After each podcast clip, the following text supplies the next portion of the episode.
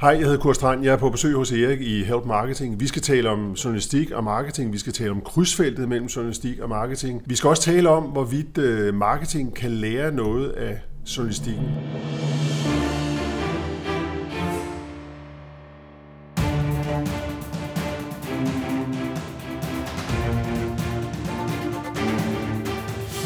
Det her er Help Marketing podcasten. Eller i dag er det Mennesker og Marketing, lavet for dig, der arbejder med digital marketing, salg og ledelse, og som gerne vil opnå succes ved at hjælpe andre. Jeg hedder Erik Sings, og Help Marketing producerer som min virksomhed Nochmal. Det her det er afsnit nummer 83, og i dag der er det altså Kurt Strand, som er på besøg, og det er Mennesker og Marketing. Fokuset med Help Marketing er, at vi skal blive bedre til at hjælpe hinanden, fordi det er den bedste måde at skabe succes for sig selv og andre på, baseret på værdifulde relationer. Og det er altså mennesker og marketing i dag, men inden da, der vil jeg gerne dele ugens content marketing værktøj med dig. Og ugens content marketing værktøj er sponsoreret af vores gode venner hos IBA Erhvervsakademi Kolding, der også udbyder uddannelser i København. Og de koster penge uddannelser, det er klart. Men IBA er sådan nogle søde, rare mennesker, der også tilbyder helt gratis webinar, og der er flere af dem om måneden. De var 60 minutter, og emnerne er vidt forskellige. Det er fra SEO til projektledelse, til AdWords, til karriere, til content marketing, til social media, til hvad du skal måle i content marketing, til gode fif osv. osv. Du kan gå ind på gratiswebinar.dk, og der tilmelder du dig helt gratis, og jeg lover dig, at du får masser af værdi, fordi de har nogle af de dygtigste undervisere i Danmark på gratiswebinar.dk. Melder til dig nu, så er du faktisk også med til at støtte Help Marketing. Og ugens content marketing værktøj er Feedly. Vil du gerne holde opdateret på det nyeste viden inden for det område, som du nu engang arbejder inden for, jamen så brug Feedly, som er den her tjeneste, hvor du kan logge dig ind, kan organisere og dele det content, som der interesserer dig og dit team. Du logger dig ind på tjenesten ved at lave en profil derinde, og så sparer du tid og indsigt, fordi du simpelthen automatisk får alt den her gode viden ind på din Feedly. Og så holder du dig på den måde opdateret. Prøv det gratis i en periode på feedly.com. Og tak til IBA og deres gratis webinar.dk for at være sponsor på ugens content marketing værktøjer. Du kan se alle de her gode værktøjer samlet på nokmal.dk-tools. Og så kommer der en lille update her på Patreon. De kloge folk i EU, de har simpelthen bestemt, at der skal moms på i forhold til, hvor du som forbruger er henne, i forhold til, hvor den virksomhed, som du øh, køber er henne.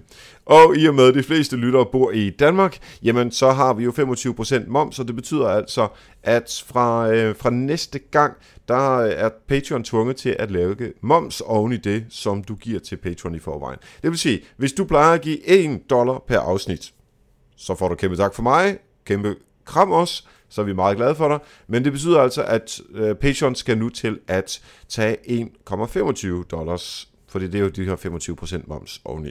Så vær opmærksom på, øh, det er næste gang, hvor øh, Patreon de, øh, hæver pengene fra dit øh, kreditkort. Men uanset, så håber jeg, at du vil støtte Help Marketing ved at donere et beløb, som du helt og dels selv bestemmer. Og du gør alt det her på patreon.com-erik Sings. Og nu er det tid til Kurt Strand. Det er så fedt, at Kurt han vil gæste Help Marketing. Det er vi rigtig, rigtig stolte af, og jeg ser det simpelthen som min fødselsdagsgave i den her uge, hvor jeg bliver et år ældre.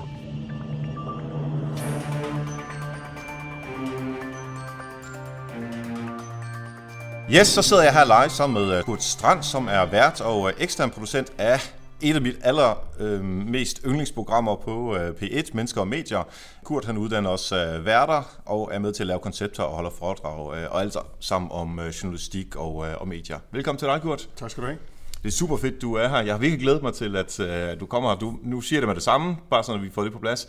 Du er lidt et idol i forhold til øh, den måde, du interviewer på og alt det, du har lavet for. Jeg synes, jeg er så glad for, at du er her. Tak skal du have. Når det så er sagt, vil jeg gerne have dig til at fortælle, øh, hvad er det, du går og laver til, øh, til daglig? Altså til daglig i øjeblikket, så er min, øh, min uge er typisk bygget op af, af nogle dage, som går med at lave mennesker og medier, som kommer hver fredag øh, på P1 med genudsendelse som lørdag, en podcast og net osv. Så, øh, så bruger jeg tid på at lave kurser for øh, journalister, typisk øh, interviewkurser, fortælleteknik osv. Jeg holder lidt foredrag af og til, og af og til laver jeg også øh, konferencer, ordstyre og moderator på forskellige slags øh, konferencer. Og så øh, skriver jeg lidt. Jeg skriver for eksempel den her uge, hvor vi sidder og taler sammen her, skriver jeg en daglig medieklum i Kristelig Dagblad, øh, hvor jeg kloger mig på et eller andet i medierne, en eller anden udvikling, en eller anden trend i, i medierne. Cool. Øhm, jeg tror bare, vi skal hoppe direkte ned i øh, spørgsmålene, fordi vi har rigtig, rigtig meget, vi skal tale om her i dag. Øhm, og det handler meget om øh, content marketing, journalist, øh, journalister, øh, medier og hvordan alt det her fungerer. Øhm, og for først, for, til at starte med, jeg kunne egentlig godt tænke mig at høre, bare fra dit perspektiv, hvordan øhm, journalistik, medier og forretning, hvordan ser det ud i Danmark i dag, synes du? Ja, det ser generelt skidt ud, fordi det er svært at tjene penge på at lave journalistik. Det er svært at få folk til at investere i journalistik. Det er svært at få folk til at betale for journalistik. Øh, der bliver jo jævnligt undersøgelser, hvor man øh, spørger til for eksempel unge menneskers villighed til at betale for eksempelvis nyheder på nettet. Ikke? Og den er generelt meget, meget lav. Og selv når vi kommer op i sådan aldersklasser, hvor folk har været vant til at betale øh, for for eksempel en papiravis. Når det kommer til at betale for nettet, hvor mere og mere journalistik jo rykker over, øh, så kniver det voldsomt med, øh, med betalingsvilligheden. Og, og når det kommer til, som jeg, som jeg nævnte før, altså for folk til at investere i journalistik, øh, så ligger det også tungt, ikke? fordi det er svært af de andre grunde at få en, øh, en god forretning ud af det. Der er også hele problematikken med annoncer, der flytter andre steder hen, flytter til Google, for eksempel Facebook osv., øh, som betyder, at øh, de, øh, de traditionelle mediehuse gennem mange år efterhånden har mistet en vigtig del af deres øh, indtægter. Så det betyder jo i sidste ende, at journalistikken har det svært. Økonomisk har den det svært. Det ændrer ikke ved, at der stadig bliver lavet masser af rigtig god øh, journalistik i, øh, i Danmark. Jeg var ude at rejse på et tidspunkt i England, hvor man kunne se, der var avisen i en lokal landsby, der er øh, avisen, øh, og den, så stod det der established in øh, 1842 eller sådan noget mm. den stil. Ikke? Øh, og lige hen over det, så står der et øh, reklame-trykbyrå, øh, navn, som har stået det samme navn, established i 1834. Altså det er simpelthen, det er annoncedelen, som er startet inden den journalistiske del. Ja. Og på en eller anden måde, der tænker jeg på det tidspunkt, det er jo egentlig meget sigende for på den måde, som vi har journalistikken i dag, at journalistikken er noget, som på en eller anden måde skal tjene penge til de virksomheder. For, og det er jo ikke, hvis man går 10, 20, 30 år tilbage, så er det måske ikke så meget, man tænker på den måde. Øh, og der synes jeg også, at sådan en øh, mennesker og medier, og måske også presselogen er en af de der bastioner tilbage, hvor man kigger meget på journalistikken. Jeg synes bare, der kommer mere og mere sådan forretning ind øh, over det. Tror du på et eller andet tidspunkt, at journalister kan bedrive journalistik uden at tænke i forretning? Nej, det tror jeg ikke, og jeg tror altid, at journalister har tænkt øh, i forretning i den forstand. Altså du kan sige, dengang da Danmarks første avis, øh, Berlingske, startede øh, i 1700, et eller andet, jeg kan ikke huske det præcise årstal her på, på stående fod, men den hed Berlingske Avertissements og Politiske Tidene, altså avertissement før politiske. Øh, og hvis du kigger rundt i provinsen, øh, kigger på øh, lokale ugeaviser selv den dag i dag, er det jo ofte øh, en, en lokal bogtrykker, som har startet øh, en, en avis for simpelthen at have et, øh, et organ, hvor man kunne have annoncer øh, for lokale erhvervsdrivende, lokale handlende og, og, og så videre. Og så er journalistikken øh, øh gradvist kommet til, ikke? Øh, øh, men det er ikke nødvendigvis journalistikken, der har været det primære fra, øh, fra starten af. Når du ser på det i dag, så i forhold til at, øh, at gøre journalistikken til en, øh, en forretning, så er der for, for mange øh, klassiske medier sket et paradigmeskift, og være gået fra at tjene penge for at kunne lave journalistik, til i nogle tilfælde at lave journalistik for at tjene penge. Og det betyder, det betyder noget for den journalistik, der kommer ud af det. Øh, det. Det kan man simpelthen se. Altså journalistik, der bliver lavet for at tjene penge, den er ofte mere letbenet end penge, der bliver tjent for at øh, lave journalistik. Og de ejerforhold, de ejerskift, der er sket i, i mediebranchen i de senere år, har selvfølgelig haft nogle konsekvenser for, hvor, øh, hvor fokus ligger hen, og dermed i sidste ende nogle konsekvenser for øh, journalistikken. Og og dermed, dermed øh, været med til at skabe nogle af de der, nogle af de der problemer for journalistikken, som, som jeg nævnte i starten her. Ja, og der er noget omkring troværdighed. Øh, hvis, hvis det primære er, at man skal tjene penge, så er det måske troværdigheden, øh, der, der ikke er helt så højt hævet over alt det andet, øh, som det har været tidligere. Mm, det kan i hvert fald være det, ikke? Ja. ja. Øh, altså kattevideoer, som, øh, som, der, som man jo kan tjene mange penge på, bare for at få, få reach og uh, få trafik ind på, uh, på sit site. Lige inden vi uh, går videre med journalistikken, uh, så vil jeg gerne lige stille dig fuldstændig samme spørgsmål omkring, hvordan du, hvordan du ser sådan marked, marketings, markedsføring uh, i Danmark.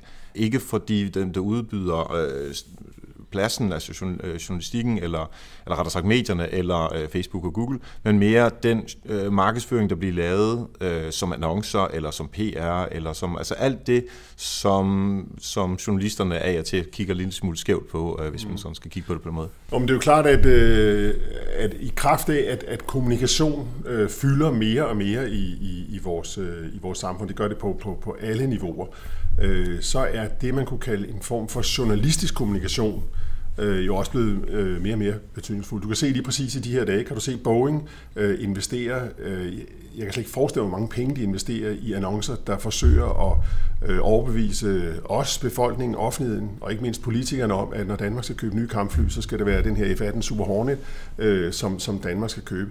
Og den måde, som argumentationen er bygget op på, den måde, de her annoncer er bygget op på, er i virkeligheden meget journalistisk øh, i sin tiltræden. Det er klart, at det er, det er åbenlyst, at det er annoncer, fordi det er formet som annoncer. Men, men, men derudover, så er der jo en masse øh, gråzoner, hvor noget ser ud som om, det faktisk er, øh, hvad skal man sige, selvstændig journalistik, men jo ofte er øh, forklædt reklame, forklædt øh, markedsføring af et eller andet givet produkt. Det ser man jo ganske ofte i øh, for eksempel lokale ugeaviser, der er betalt af annoncørerne, ikke? hvor sjovt nok øh, den, som har indrykket en stor annonce, også får øh, øh, såkaldt journalistisk omtale, ikke? Der, der til forveksling ligner det, der står øh, i annoncen. Ikke? Men du ser det også i... Øh, du ser det også i, i, i store morgenaviser, som for eksempel Politiken og, og Berlingske, der har udliciteret deres, deres boligtillæg øh, til byråer, som... Øh... Altså der kan jeg jo sige, at øh, i når jeg arbejder i Bolius, ja. øh, det indholdsmæssige er jo noget, som øh, Bolius laver.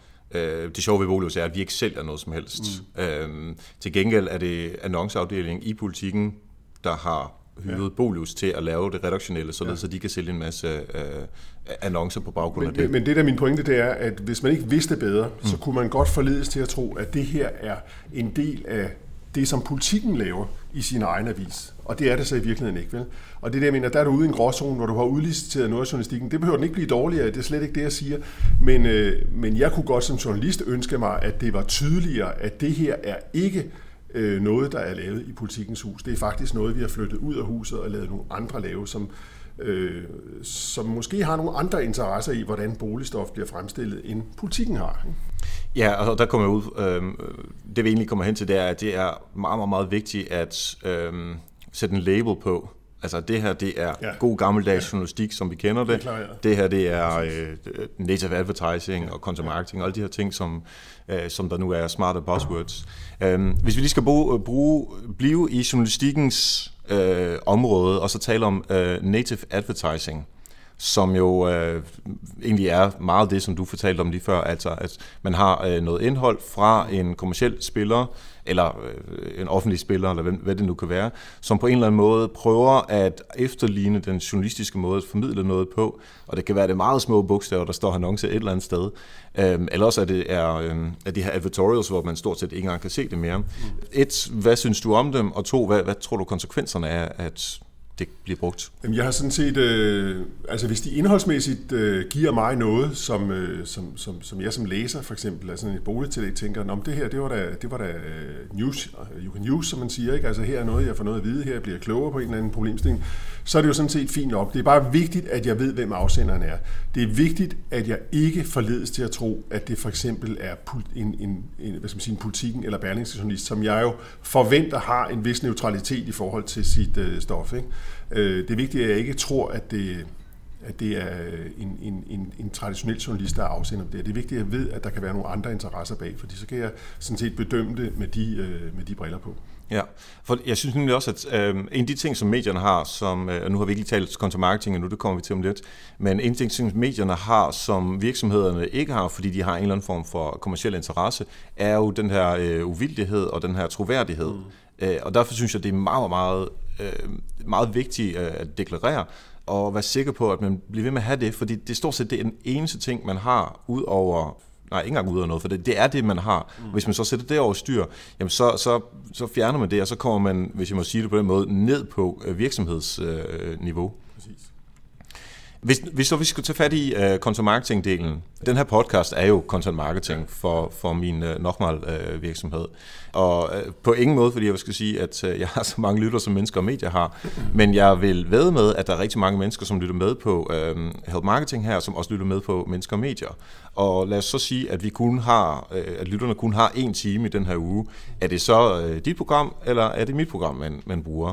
Uh, så det jeg egentlig prøver at nå hen til, det er, at når man laver content marketing, altså når virksomheder laver content marketing for at skabe relationer og godt indhold, som jeg vil tillade mig at sige, at, øh, at vi har her på programmet, hvordan konkurrerer det med, øh, med den klassiske journalistik? Det konkurrerer jo i den forstand, at det er, det er endnu en, øh, det er endnu en kanal, det er endnu en, øh, en afsender, kan man sige, der gerne vil have øh, vores opmærksomhed. Ikke? Og det er måske i virkeligheden, øh, jeg ved ikke om man kalder det de største problemer, men det er jo øh, for mig som for mig som lytter, som borger, som avislæser, som øh, netbruger osv., er en af de største udfordringer, det er jo egentlig at navigere i det enorme tilbud, der er til mig hele tiden. Altså, der er jo hele tiden nogen, der vil os noget. Der er hele tiden nogen, der forsøger at få vores øh, opmærksomhed. Der er hele tiden nogen, der vil bibringe os ny viden øh, om, om, om et eller andet. Øh, og det kan man sige, det er, det er positivt i den forstand, at det jo i hvert fald på overfladen kan se vældig demokratisk ud, at alt kan lade sig gøre, alle muligheder er til stede. Det er negativt i den forstand, at, øh, at det kan simpelthen være svært at navigere i. Og derfor er man jo nødt til, sådan har jeg det selv i hvert fald, man er nødt til som, øh, som mediebruger i dag, øh, så er man nødt til øh, at navigere efter nogle øh, medier. Det kan være radioprogrammer, det kan være tv-programmer, det kan være netsider, det kan være bestemte øh, aviser eller bestemte skribenter, hvad ved jeg, som man tænker, de her giver mig noget, de her er med til at give mig et overblik i det her kæmpe, kæmpe rode univers, som, øh, som nogen kalder det infomania, som, som det jo i virkeligheden er. Ikke? Og der kan du sige, at altså, content marketing er, er for mig øh, bare en del af det. Altså, jeg vil ikke nødvendigvis skelne mellem det og så øh, traditionelle medier, fordi hvis der i content marketing for mig er noget, som er relevant, og øh, hvis det er lavet på en måde, så det øh, fremstår øh, troværdigt, øh, så er jeg måske i virkeligheden lidt ligeglad med, hvem afsenderen er. Men det er klart, som jeg sagde før, jeg vil gerne vide, hvem afsenderen er, så jeg ligesom kan have de kritiske briller på i, i, i forhold til det. Ja, altså lidt ligesom i gamle dage, og jeg ved ikke, om det stadigvæk er således, men er politikken lidt over i det, det røde, og Berlingske JP lidt over i, det, i, det, i den blå leje, rent politisk, mm. hvor vi så her er mere over i virksomheder, som har en eller anden form for kommersiel interesse. Mm. Mm. Når du så siger det der med, at man, man øh, skal have øh, tillid til den afsender, der ligger i det, mm-hmm. det kan jo være medier, øh, men det kunne lige så godt være de ansatte, altså de journalister, eller de værter, eller hvad mm, det kan være. Ja, præcis. præcis. For, og TV2, er, synes jeg i hvert fald, altså de startede med det nu, det jeg gør det lige så meget jo, nu. det er selv, altså det er sådan selv oplevet, altså jeg kan, konkret øh, laver jeg lige nu nogle, en, en lille serie for noget, der hedder Væksthus for Ledelse, øh, som øh, Djøf og HK og regionerne og kommunernes landsforening står bag. Det er sådan et, et vækstforum for, øh, for offentlige ledere øh, hvor jeg har lavet nogle podcast for dem og skal lave nogle øh, flere også. Og det er klart, det er jo også en form for som jeg ser det, content marketing, fordi det er noget, der selvfølgelig skal, øh, skal rejse nogle diskussioner, som de har en, øh, en interesse i. Når jeg går ind i det som journalist, så er det vigtigt for mig, at, øh, at jeg bevarer min redigeringsret. Jeg bevarer min ret til at øh, skære det her, som jeg synes, det skal skæres. Øh, for ellers så sætter jeg jo min troværdighed øh, over styr. Jeg har været i fuldstændig samme problematik, øh, da jeg for, øh, for, for nogle år siden lavede en, øh, en serie på Jyske Banks øh, net-tv, en interviewserie, hvor jeg lavede 20 programmer. Jeg kom på forsiden af mit eget fagblad, Journalisten, som, som problematiserede med fuld ret, om det her betød, at jeg nu solgte min troværdighed, om jeg solgte min sjæl til, øh, til Jyske Bank. Og mit svar var, øh, da jeg startede og også øh, efter at jeg havde lavet de her 20 programmer, som vi havde aftalt, mit svar var, at lakmusprøven, den er for mig, om jeg bevarer min journalistiske frihed, om jeg kan se mig selv i spejlet, om jeg kan sige, jamen jeg laver det her givende interview, det laver jeg fuldstændig, som hvis jeg lavede det et hvilket som helst andet sted. Øh, det er mig, der bestemmer, hvilke spørgsmål, der skal stilles. Det er mig, der bestemmer vinklingen. Det er mig, der også i det her tilfælde bestemmer, hvem er gæsten. Øh, hvad er det, vi skal, hvad er det, vi skal tale om, hvad er det, vi skal, altså den der fuldstændig normale journalistiske proces. Og jeg har ikke, det er klart, at Jyske Bank har i sådan et tilfælde, de har en interesse i at, øh, at bruge mig eller andre til at, at, at hvad skal man sige, markedsføre deres content marketing, altså give det en troværdighed. Det er klart, de, de, de, de kører jo øh, noget af den troværdighed, som jeg bilder mig ind, øh, at, øh, at, at jeg har. Men de kører den ikke mere, end at jeg kan konstatere, efter at have lavet de der programmer, jeg har ikke oplevet, at nogen har anfægtet øh, min troværdighed. Jeg har ikke oplevet, at nogen har kunne sige, jamen det var jo helt tydeligt, at du solgte din sjæl der. Det var helt tydeligt, at øh, du, gik, øh, du gik så meget på kompromis med dine egne journalistiske standarder, at, øh, at du simpelthen ikke har mere troværdighed tilbage. Det har jeg simpelthen ikke oplevet. Og, og det tror jeg udelukkende skyldes, at øh, det indtryk, der har været af, af de øh, programmer, som jeg lavede der, det har været, jamen det her er jo lavet fuldstændig, som hvis han havde siddet og lavet det her program på TV2 eller på DR eller øh, på en eller anden øh, traditionel mediehus øh, web-tv-kanal. Øh, og der tror jeg måske, at øh, når man som journalist, som, øh, som dig, øh, og et, et, et navn inden for øh, journalistikken, øh, så, så kan man så tillade sig at sige nej til øh, noget, hvor man ikke har den mulighed for øh, redigeringsretten. Hvis man, hvis man skulle tage den øh, og, og køre en parallel over til virksomheder i de mennesker, der arbejder i en øh, kommunikations- marketingsafdeling, der vil sandsynligvis være en kommunikationsmarketingchef, og der vil være en CEO osv., som siger, at vi skal gøre det her, og vi skal gøre det her, den skal altså være rød, den her knap, mm. eller også vi skal lige nævne, at vi har det her nye ja. produkt osv. Øh, og så længe man har den udfordring i virksomheder, så tror jeg, at det er øh, svært at snu op på øh, det højeste troværdighedsniveau. Men så er det ikke journalistik mere. Nej, det er det, vi er enige om. Det er det, det, vi mener. Ja. Og der er en skillelinje mellem, hvad der er journalistik og hvad der er kommunikation. Og, øh, og jeg har det sådan, jeg er blevet spurgt på nogle andre, øh, øh, på nogle andre projekter også, hvor jeg kunne høre, at det lige præcis for det, det handler om at sige, jamen, vi vil gerne have, at du laver øh, nogle, øh, nogle programmer for os, øh, men vi vil også gerne sikre os, at vi får nævnt sådan og sådan og sådan. Så jeg sagde, fint nok, det er bare ikke mig. Fordi det vil jeg ikke være med til, fordi jeg mener simpelthen ikke, det har noget med journalistik at gøre. Om, der er jo så andre, der har sagt ja til det, selvfølgelig.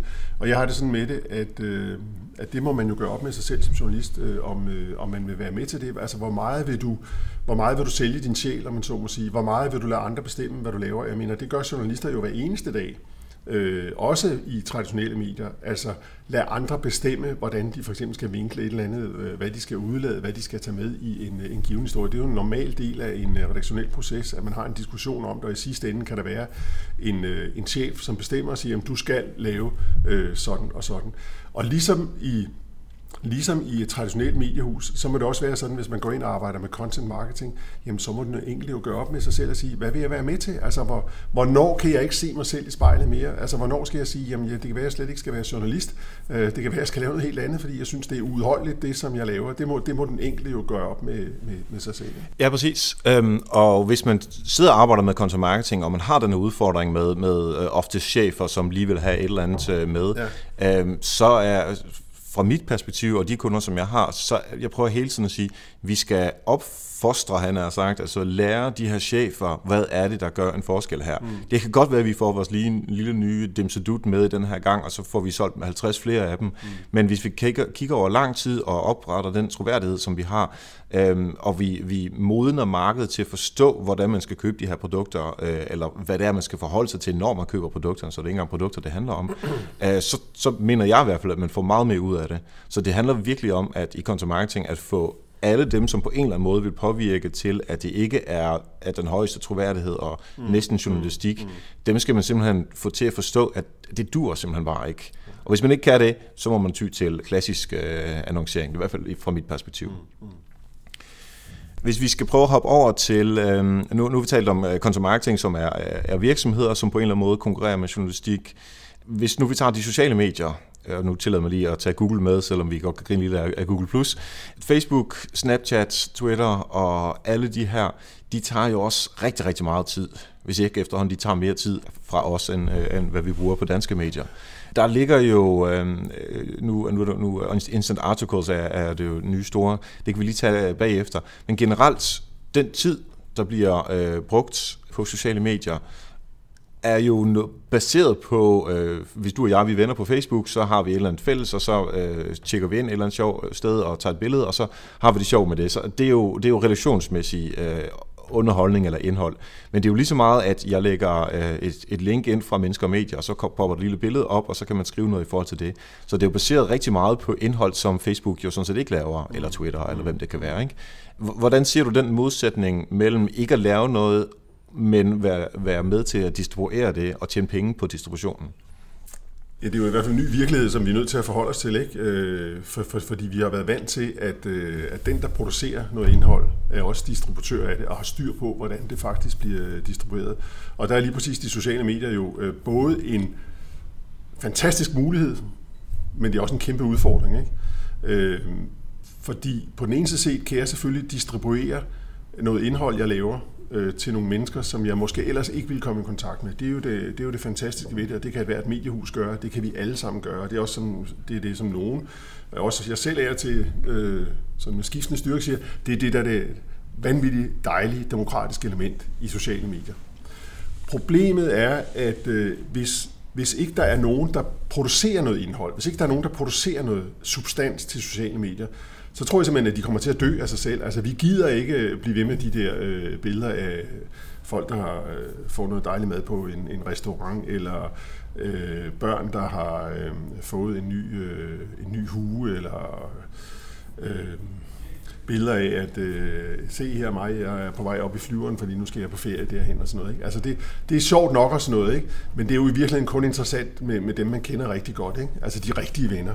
Den store, den, den store mængde af såkaldte venner på Facebook, øh, fra dem er den slags opdateringer jo et lang, i det lange løb dybt, dybt uinteressant og i virkeligheden bare irriterende. Jeg fjerner i hvert fald alle de der venner, jamen, som jeg har, som jamen, netop, børnebilleder og netop, alt det der. Det, det gider simpelthen ikke. Netop, ikke? Og det er for mig, øh, det, er for mig det, der gør, at jeg, altså sådan professionelt i hvert fald, synes jeg, at Twitter er meget, meget mere interessant, fordi øh, dem, jeg følger på Twitter, øh, de giver mig faktisk noget indhold. De giver mig faktisk noget indsigt nogle steder, noget viden. Øh, de fortæller mig nogle historier, som jeg måske ellers ikke ville øh, opdage. Ikke? Plus jeg selv bruger Twitter øh, på, på, på den måde. Det er i hvert fald meget stor skældning mellem Facebook og Twitter, og det kan godt være, at det bare handler om at sige, at Facebook er til det ene, Twitter er til noget andet, og LinkedIn for at tage den tredje af de store øh, er til noget helt øh, tredje, og måske endnu mere professionaliseret end, øh, end, øh, end, end Twitter. Så ved jeg godt, der er Snapchat og Instagram osv. osv. Dem er jeg ikke helt på endnu, eller jeg er overhovedet ikke på. Jeg nu koncentrerer mig om de tre andre. Ikke? Men, men, men, øh, men det handler også om, at vi skal lære at bruge øh, de sociale medier. Men, men grundlæggende tror jeg, som jeg startede med at sige, at øh, de sociale medier vil ingenting være uden indhold. Og det er også derfor, vi ser Facebook gå, øh, netop i den her uge, hvor vi sidder og taler sammen, gå, gå globalt med, med, med, med den her platform, der hedder Instant Articles, ikke?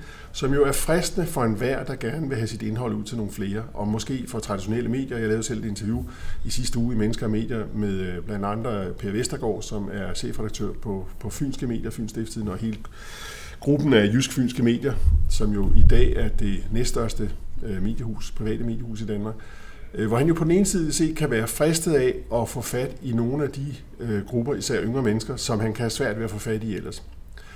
På den anden side set, så risikerer han ved at lægge artikler op på Facebook, at noget af den trafik, han vil få ved et normalt link øh, på Facebook over på sin egen hjemmeside, at den mister han. Så han risikerer, at de kunder, han vil få i butikken, måske slet ikke kommer, men de bliver på Facebook. Ikke? Og det er jo det, som, øh, ja, det er jo det, som øh, erfaringerne må vise, hvad der faktisk sker. Ikke? Altså giver det faktisk flere kunder i butikken, der hvor stoffet kommer fra, eller bliver man bare leverandør af indhold til Facebook, som så ender med i virkeligheden at løbe med det hele? Ikke? Ja, og så vil de have, altså der er jo noget annoncefordeling, øh, altså indtægtsfordeling, ja, ja, som, ja. som man kører med Facebook. Øh, ud af det du, det du siger med, at man ikke får kunderne over, Øh, det betyder jo også samtidig med, at du kan ikke prøve at konvertere dem til at tilføje sig til et nyhedsbrev, eller Nej. at man øh, får dem til at tvil, øh, følge dem på Twitter, mm. eller alle de andre ting, som vi også Plus, forsøger. Plus, at du har den risiko, når de kommer over, det gælder jo sådan set allerede i dag, altså det gælder jo også med et traditionelt dybt link, som man siger, ikke? Øh, du har den risiko, som øh, Jimmy, Jimmy Mayman fra Huffington Post meget fint beskrev i et foredrag, jeg hørte med ham på, øh, på CBS sidste sommer, nu er han jo ikke på Huffington Post mere, men er rykket op i hierarkiet på øh, AOL, øh, American Online. Øhm, han beskrev det sådan, at en voksende del af Huffington Posts trafik kommer ind af det, han kalder for sidedøren. Ikke? Via de dybe links, så kommer du lige ind og rammer en enkelt artikel. Problemet er at få dem, der kommer ind der, op til hoveddøren, som han siger. Fordi det er op ved hoveddøren, de dyre annoncer ligger. Det er op ved hoveddøren, hvad skal man sige, øh, menuen for, hvad det her medie kan, ligger. Øh, og hvis du får for mange sidedørslæsere, og de kun kommer ind ad sidedøren, og aldrig nogensinde kommer længere, ja, så er spørgsmålet, om, øh, om, det er en, om, om det på sigt er en god forretning for det medie, der oprindeligt producerer indholdet. Det betvivlede han i hvert fald på det tidspunkt. Det er også det, jeg hører øh, øh, i førnævnte interview øh, med, med Per Vestergaard, høre ham betvivle, at øh, det er der i hvert fald en risiko for. Men man må prøve det af og så se, hvordan, øh, hvordan det fungerer. Ja, altså klassisk øh, Ekstrabladets forsiden, øh, det er jo en af de største på, øh, altså nu tæller vi online her også, ja, ikke? Ja. Øh, de, har, de har jo, de får dem ind den vej, og så ja. får de de store annoncer den vej. I Bolius Regi, som jo trods alt også har en, en, en lille million sessions om måneden, så det er også en, øh, jeg tror vi er nummer 50, for 50 stykker på FDM-listen, der får vi omkring 65 procent af vores trafik, der kommer ind, er fra Google. Mm. Det vil sige, de kommer ikke ind af øh, hoveddøren. Nu sælger vi selvfølgelig alle annoncer, så derfor er det ikke, den del er ikke så vigtig for os. Men vi ser egentlig hver eneste af vores sider som forsider, at der skal være noget boløs DNA i dem, mm. som ligesom siger, okay, her er en afsender med det samme, som vi snakkede om helt i starten, plus at vi så prøver at sige, jamen, tilmelde vores nyhedsbrev, download vores app og alle de der andre ting, som vi gerne øh, vil. Og, og det er jo også en, øh, det er på den måde, som vi prøver at øh, tage fat i den udfordring på det interview, som, øh, som du havde der sidste uge i, øh, i Mennesker og Medier, der havde du også øh, hvad hedder de, Metro Express inde. Mm, mm. Og de, nu kan jeg ikke huske præcis, men jeg synes, jeg fornemmede, at det var omkring 80-90 procent af deres trafik, der kommer fra øh, social. Det er sikkert det meste er sikkert Facebook. De er jo stort set afhængige af øh, Facebook i forvejen. Og om det så via organisk, eller om det er via betalt, øh, det er måske heller ikke det vigtigste i den her sammenhæng. Men hvis de vil ud på øh, de her instant articles, altså lægge deres indhold ind på Facebook. Og det har de besluttet at gøre jo. Ja, præcis. Og gøre det så, så skal de jo lave den her deal med, med Facebook om, at øh, i stedet for, at de får 100% af deres annonceindtægter, så får de måske kun, jeg ved ikke, hvor 70% kunne jeg forestille mig. At, øh, der er faktisk to ordninger på Instant Articles. Ja. Altså der er faktisk, øh, man kan vælge som medie at lade Facebook lægge annoncerne på. Og så, er det, så hedder det 50-50. Men du kan også vælge selv at lægge annoncerne på, og så har du den faktisk 100%. Altså det er sådan set, øh, altså der kan man sige, der har Facebook egentlig straks sig.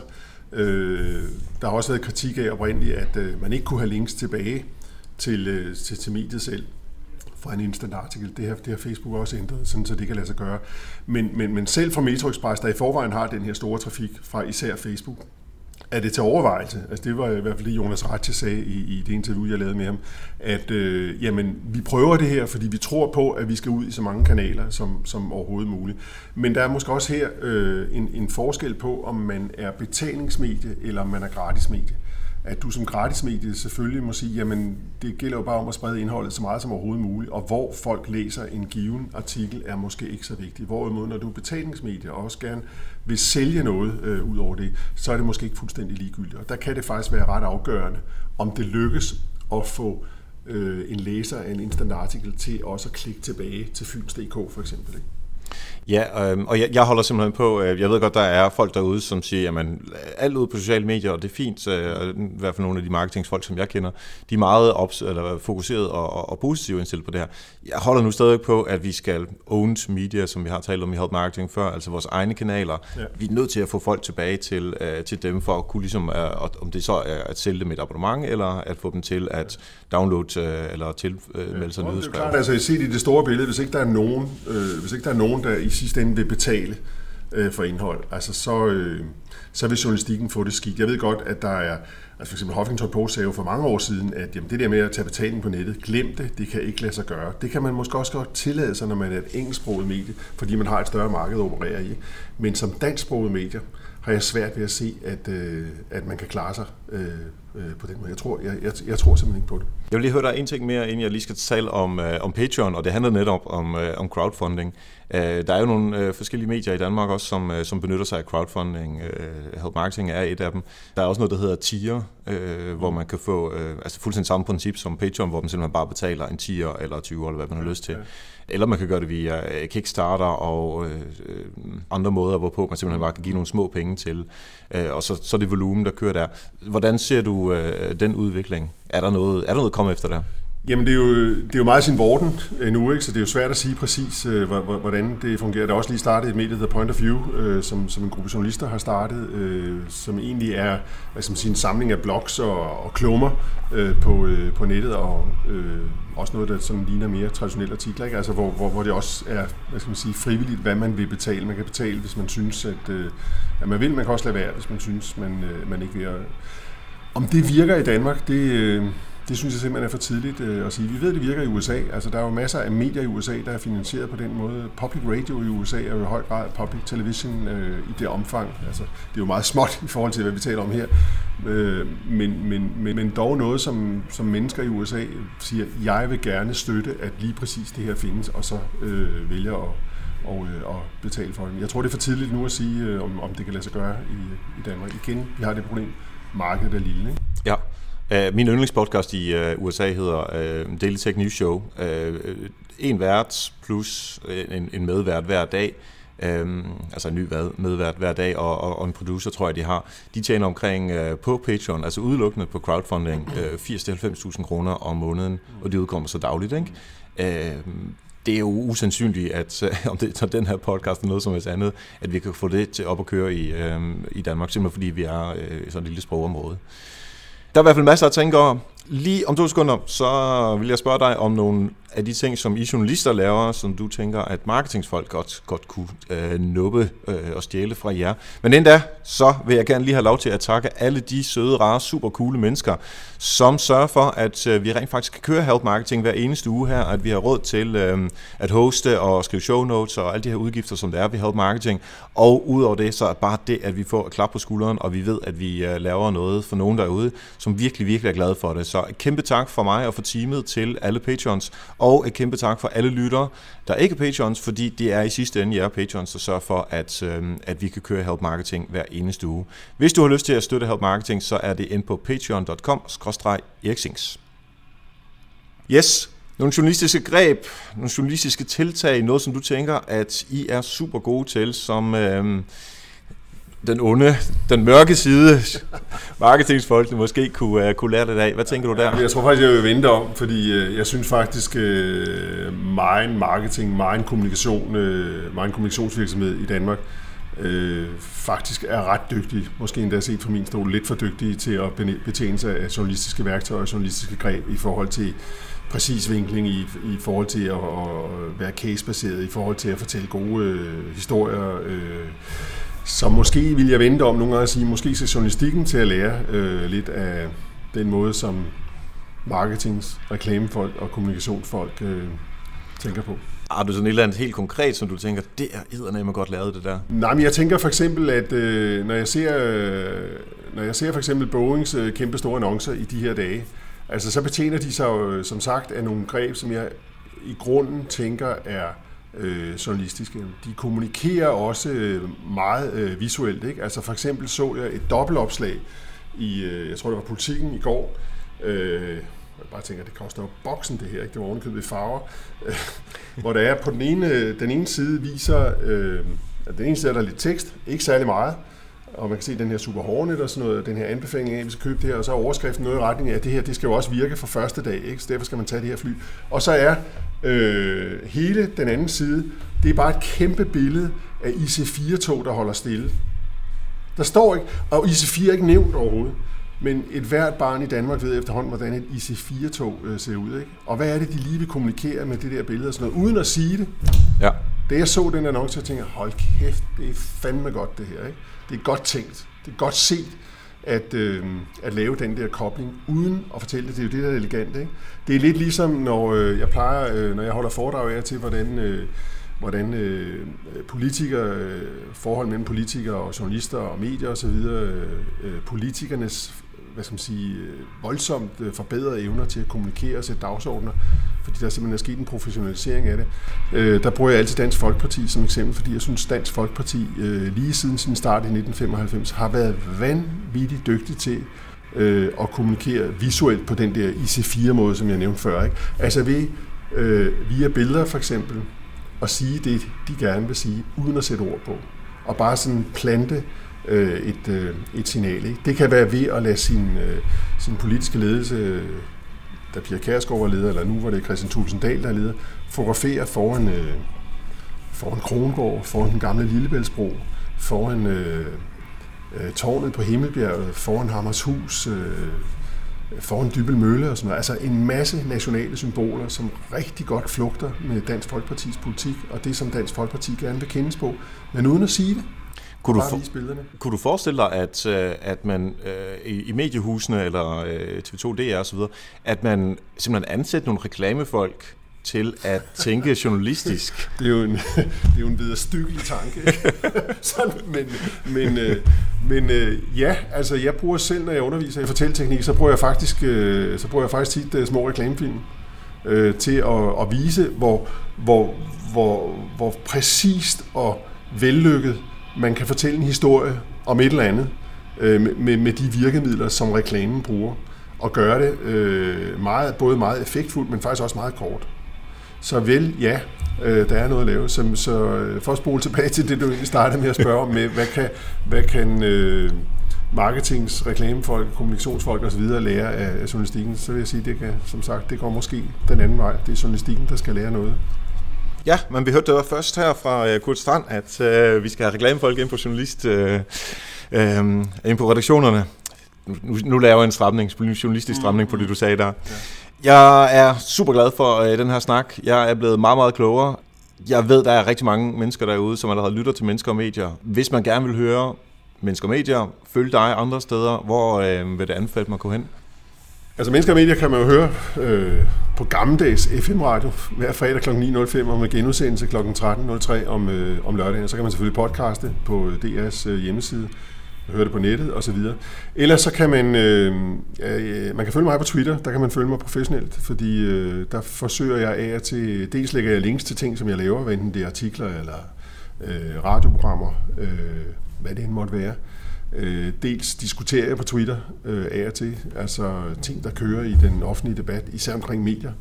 Øh, Facebook bruger jeg øh, i sådan en lidt mærkelig øh, hvad skal man sige, hybrid af at, øh, at definere dem, jeg er venner med på Facebook, som nogen, jeg i hvert fald kender øh, men ikke nødvendigvis er venner med i traditionel forstand. Men jeg bruger ikke Facebook sådan som et øh, som noget særligt udadvendt, det det vil jeg ikke sige. Og, øh, og LinkedIn, det ligger nogle gange halter lidt for mig, men jeg prøver faktisk at bruge det professionelt. Jeg prøver også at bruge det til at Øh, i, I i perioder har jeg også brugt det til at lægge sådan lidt større ting på LinkedIn, ikke? Øh, men, men øh, jeg har klart et øh, forbedringspotentiale der. Og husk nu, hvis man øh, vil, om det er øh, til Kurt, eller til mig, eller til hvad som helst til andre, øh, hvis man gerne vil være venner på, øh, på LinkedIn, så skriv lige en lille besked med, med noget kontekst på, mm. fordi at få den der, øh, hi, I'd like to be... Øh, ja, den er lidt kedelig, ikke? Den er lidt kedelig, Ja, de har det med at håbe sig op, det ja, det, jeg også sige. Ja, det er præcis, præcis. Det er Vi skal lige have din, uh, din Twitter-handle. Den hedder at, og så uh, IRL, Kurt Strand. Og den hedder IRL, in real life. Ja. Øh, fordi øh, for nogle år siden var der simpelthen en, der lavede en falsk profil i mit navn. Godt, så IRL Kurt Strand på, øh, på Twitter. Super mange tak, fordi du var med her og tale om øh, journalistik og marketing, content marketing og alle de her ting. Mange tak. Fornøjelse. Mange tak til Kurt Strand. Lyt til Mennesker og Medier hver fredag eller på podcasten. Og ja, journalister derude, jer der lytter med, I skal bare stjæle med arme og ben for os marketingsfolk. Mange tak til patrons. I er som altid de sejeste mennesker i verden. Det er jer, der sørger for, at det hele kan rende rundt, og alle, der lytter med, også kan lytte med hver eneste uge. Næste gang, der får jeg besøg fra Mette og David fra DSB, og det vil simpelthen give os indblik i, hvordan DSB agerer på de sociale medier, og det er noget, som jeg har optaget i San Diego på Social Media Marketing World i sidste uge. Og når nu vi taler om næste uge, så kan jeg faktisk byde på en kæmpe, kæmpe, kæmpe nyhed i den kommende uge. Kæmpe nyhed, siger jeg der. Sagde jeg, at det var en kæmpe nyhed? Lyt med her på uh, Help Marketing for at følge med i, hvad der sker. Eller følg mig på de forskellige sociale medier. Det kan være Twitter, det kan være Snapchat, det kan være LinkedIn. Alt sammen er det med Erik Sings. Og skriv en lille besked, hvis uh, du begynder at følge mig. Du kan også finde Help Marketing podcasten på Facebook ved at søge på Help Marketing derinde. Og så får du altså en kæmpe nyhed næste uge. Men indtil da skal du have tak for nu, og husk, ved at hjælpe andre opnår du også selv succes. Vi høres ved.